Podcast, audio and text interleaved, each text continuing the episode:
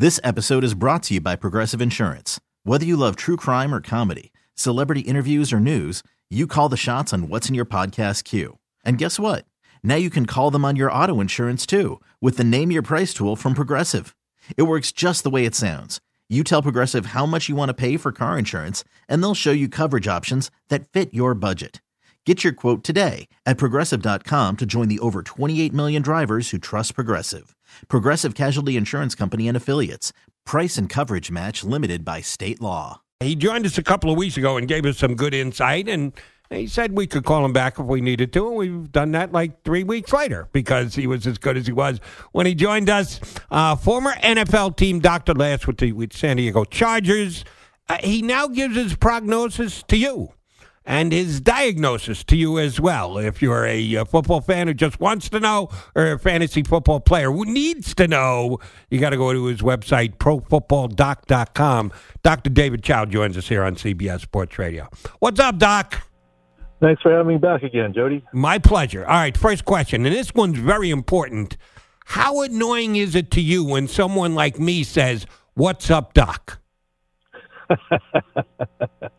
Uh, you know, it's all good. I think back to my childhood Bugs Bunny days, so it's all good. That's what I, I figured. It's got a grate on you because uh, twice a day, four times. A, how often does somebody say, "What's up, Doc?" to you? Uh, it varies, but it's all good. I okay. don't. I'm used right. to it. I'm good with it. I just wanted to point out that I'm an obnoxious jerk, but thank you for giving me a pass, Doc. I appreciate that greatly. All right. Um, I, I, do want to touch on some of the injuries that did happen, but I also want to get into a little bit of a philosophical conversation with you. I thought you'd be a great guy to have this conversation with. First things first mononucleosis. I, I thought only kids got mono. 16 and 17 year old kids making out in the backseat of a car.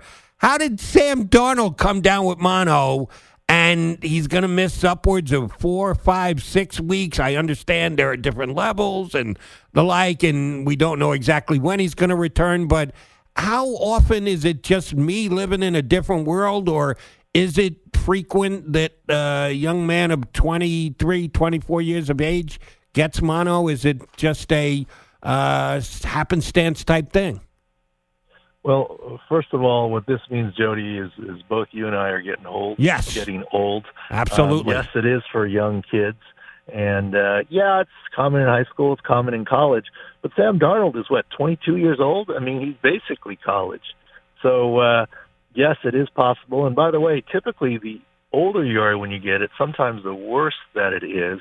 And that's why when it came out uh, on that one Thursday, they ruled him out for the Monday night game I said, well, it's going to be a lot more than Monday because not only the effects of mono, but it enlarges your spleen and or liver, and you can't play a collision sport, which is why from the get-go I said minimum he's missing September, and it, hopefully he returns in October, but definitely good by November. So that's kind of where we're at. He's hoping to play that October 5th game.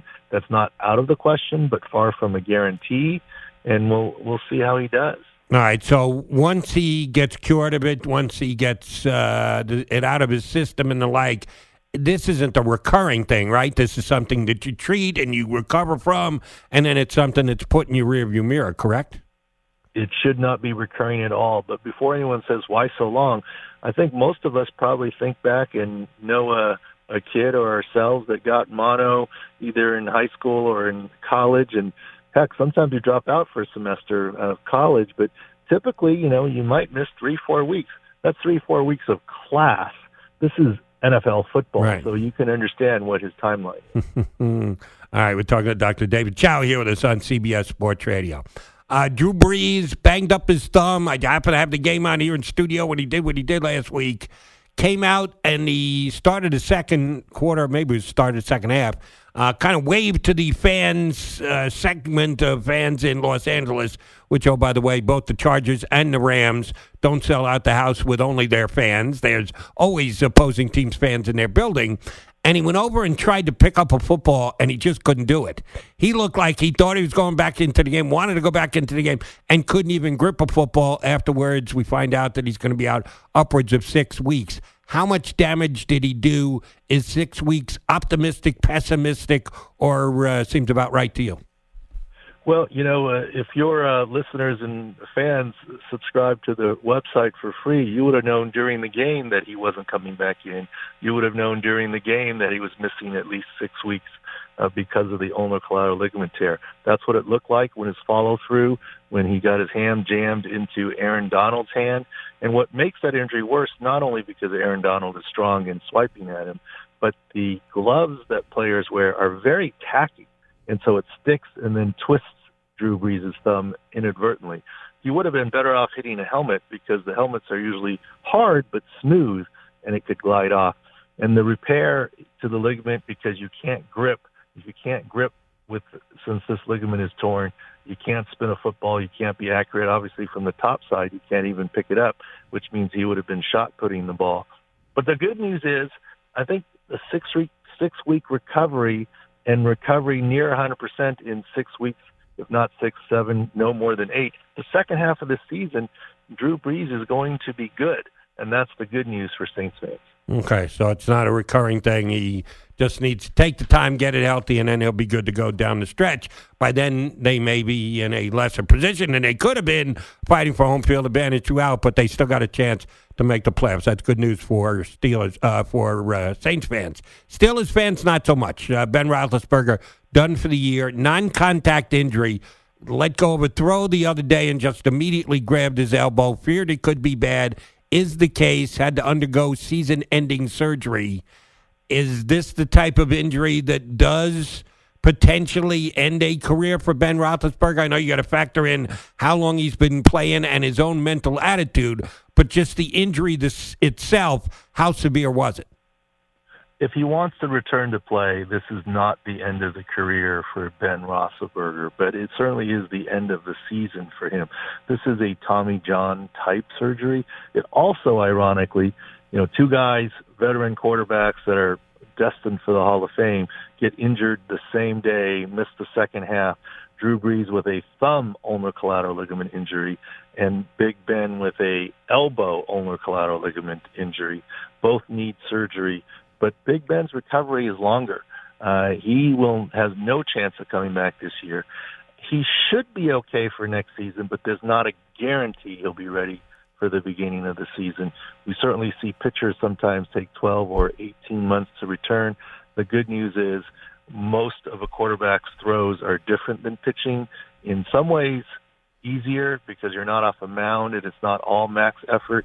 In some ways, a little harder because you're changing arm angles and people are running at you. But the bottom line is it should not be career ending if he doesn't want it to be. Dr. David Chao, former NFL team doctor. Uh, you got to check out his website if you're either a football fan, more importantly, if you're a fantasy fan, give you updated information and prognosis about whether you should or shouldn't stick a guy in your starting lineup. Check out profootballdoc.com com. All right, I could have used your help last week uh, because I was on the air. Sunday Night Football is on while I'm on, uh, so I don't get a chance to listen to the announcers. I'm just watching the game, uh, soundless television, for the first quarter or so before I get out of here. And the Eagles uh, put Dallas Goedert, Alshon Jeffries, and DeSean Jackson all in their starting lineup. I find out after the fact Goedert didn't take a snap because of a bad cap. Jeffries played about three snaps and went down with a bad cap. And Alshon Jeffries, uh, excuse me, DeSean Jackson is not only was out uh, still in the first quarter of the game, but has already been counted out for this week in the Eagles' upcoming game. Calf, calf, abdominal, more soft tissue injuries than I've ever seen before. Non-contact injuries. Guys are going down, missing time and or missing time in games what is it about all the non-soft, uh, non-contact soft tissue injuries that are cropping up everywhere in the NFL, Doc? Well, early season, this is what happens. There's something called acclimation. Now, Dallas Goedert did hurt it in the first preseason game, but sometimes, you know, when you don't get action, the the uh, the early season injuries get pushed back into the regular season. So it is a catch twenty two whether to play these guys in the preseason or whether not to play these guys in the preseason. And you know, when they went down uh, on Sunday Night Football, you know, I did a little halftime chat that said they're not coming back, and uh, the prediction was that likely two out of these three, DeSean Jackson's already been ruled out. potentially three out of the three are not going to be effective and or not play. It seems like the Eagles are very banged up. They're among the most injured around the league. And uh, heck, they might suit up Alshon Jeffery and Dallas Goedert only because they need him to suit up 46 healthy players out of their 53. But I don't expect much out of either of those two, and DeSean Jackson is out already. So, you know, the Eagles have been among the most injured as, lo- as well as the LA Chargers. And uh, this week, uh, the Cleveland Browns were very uninjured, but now their defense is banged up. And we talk about a lot of this matchup based injury analysis at the website in the form of an injury index for every team and every game. How how do you balance it? And I'm sure you were consulted on this. Uh, not always the final word, which is maybe the way it should be, but not always, as to determining, doing the balancing act between giving guys work in preseason, giving them the chance to play themselves into shape and take a hit so that they're not doing so for the first time week number one versus actually getting hurt in a game that doesn't matter. I, I get it. It's a balancing act and it's a tough call to make. How did the teams that you worked for decide on which was the better way, cautious and or aggressive? Well, I think it depends on the coach and the GM, and you know, on occasion I would be consulted as well as the athletic trainer, but not always. You know, if asked, I would always say it's an individual situation. Uh, you know, some veteran players might prefer not to play because they're used to it and they know what's going on.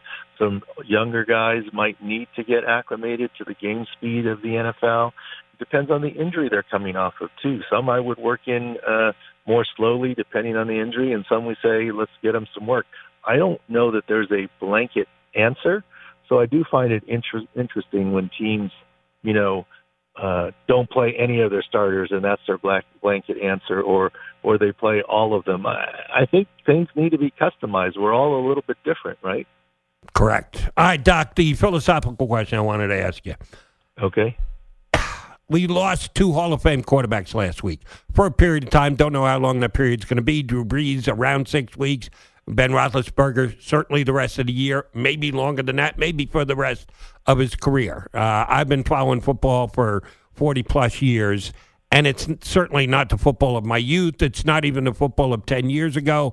The NFL has put a lot of procedures and practices and penalties in place to protect – the quarterback position because they are the most recognizable names. They get the biggest salaries. They, if you believe most people, sell the most tickets. So it's an investment that they're looking to protect, and they've gone so far as to change the way the game is played and the rules. Yet the quarterbacks still are dropping at an alarming rate. Are we looking at, should we be looking at even more protective rules and statuses for quarterbacks to keep them out there on the field and playing? Uh, well, thank you for the question. And I think once again, you have to look at the injuries to determine the answer. And uh, statistically, out of 32 opening day starters, half will miss some time due to injury. I'm not saying season ending. I'm not saying you to reserve, but miss some games due to injury. Half of the 32. That's about what the statistics will tell you. So we're a little bit ahead of that right now. But this year is actually really unusual if you really look at the injuries. Typically the injuries happen, let's say, to Jimmy Garoppolo, he tears his ACL when he's running out of the pocket, or Carson Wentz when he's diving for the goal line you know those types of things. Where a more typical one is, let's say it was a weird one, but still Trevor Siemian, the backup for Sam Darnold, when he dislocated his ankle. At least he was out of the pocket. But this one, you know, if you look at quarterbacks that stay in the pocket, look, Eli Manning got benched, but he's been healthy. Philip Rivers has a league record streak of what two, currently uh, 211 games, regular season games, because he stays in the pocket and gets rid of the ball and doesn't run. So he doesn't put himself at extra risk, like let's say Deshaun Watson in Week One of the season when he stayed in the game, but certainly uh, was sore. Or Carson Wentz in Week Two took a lot of hits. But if you look at the quarterback hits that aren't there this year, you start with uh, Big Ben. It was non-contact. He was in the pocket. Drew Brees, he was in the pocket, just following through with his thumb. Nick Foles was in the pocket, and the body weight rule should have protected him, but I still don't know why there wasn't a penalty when your both feet are up in the air and you're driving the quarterback into the ground. It just seems to me that's what the rule was made for. I would say enforcement of the rule for Nick Foles that protection is already there. Then, you, of course, Sam Darnold mono. Well, that has nothing to do with on-field stuff. and Andrew Luck, his calf. You could argue he was an injury for this year because he retired as a result of injury. Once again, not something where he scrambled around and hurt. That injury started in March. So what's unusual is the vast majority of these current quarterback injuries don't fall under the increased protections that are already there for them. So I don't know that you can legislate anything there. All right, last thing. If I went to your website right now, is there anywhere I could click on where it would say, Dr. Chao predicts this quarterback's going to get hurt this week? I would A, never jinx anyone like that. Uh, and B, there is a site that will put out there, you know, this guy has a 62.3% chance of being injured. I never say that because, you know, it's 21 other moving pieces when you're playing the game, your friendly fire and the other side. So there's no way that that can't happen. But I do say things like, gee, at the beginning of the season on the website, I said, I'm not sure why the Redskins had so much confidence in Derrius Guice. He doesn't look right to me coming off his ACL that was infected and had multiple surgeries. He doesn't look like he's sticking that left leg in the ground, etc. But yet they benched Adrian Peterson week one. Now I did not predict a meniscus tear in the other knee, but I certainly said I'm not sure this is the right move. A, I don't think he's going to be effective, and there's all sorts of compensatory injuries that could happen. That's the closest I would ever get to it. If you want a been there, done that insight to injuries in the National Football League, you got to check out his website, profootballdoc.com. Dr. J- David Chao, thank you very much. We will call on you again in season. Thanks for uh, sharing with us today. Thanks, Jody. This episode is brought to you by Progressive Insurance. Whether you love true crime or comedy, celebrity interviews or news, you call the shots on what's in your podcast queue. And guess what? Now you can call them on your auto insurance too with the Name Your Price tool from Progressive. It works just the way it sounds. You tell Progressive how much you want to pay for car insurance, and they'll show you coverage options that fit your budget. Get your quote today at progressive.com to join the over 28 million drivers who trust Progressive. Progressive Casualty Insurance Company and Affiliates. Price and coverage match limited by state law.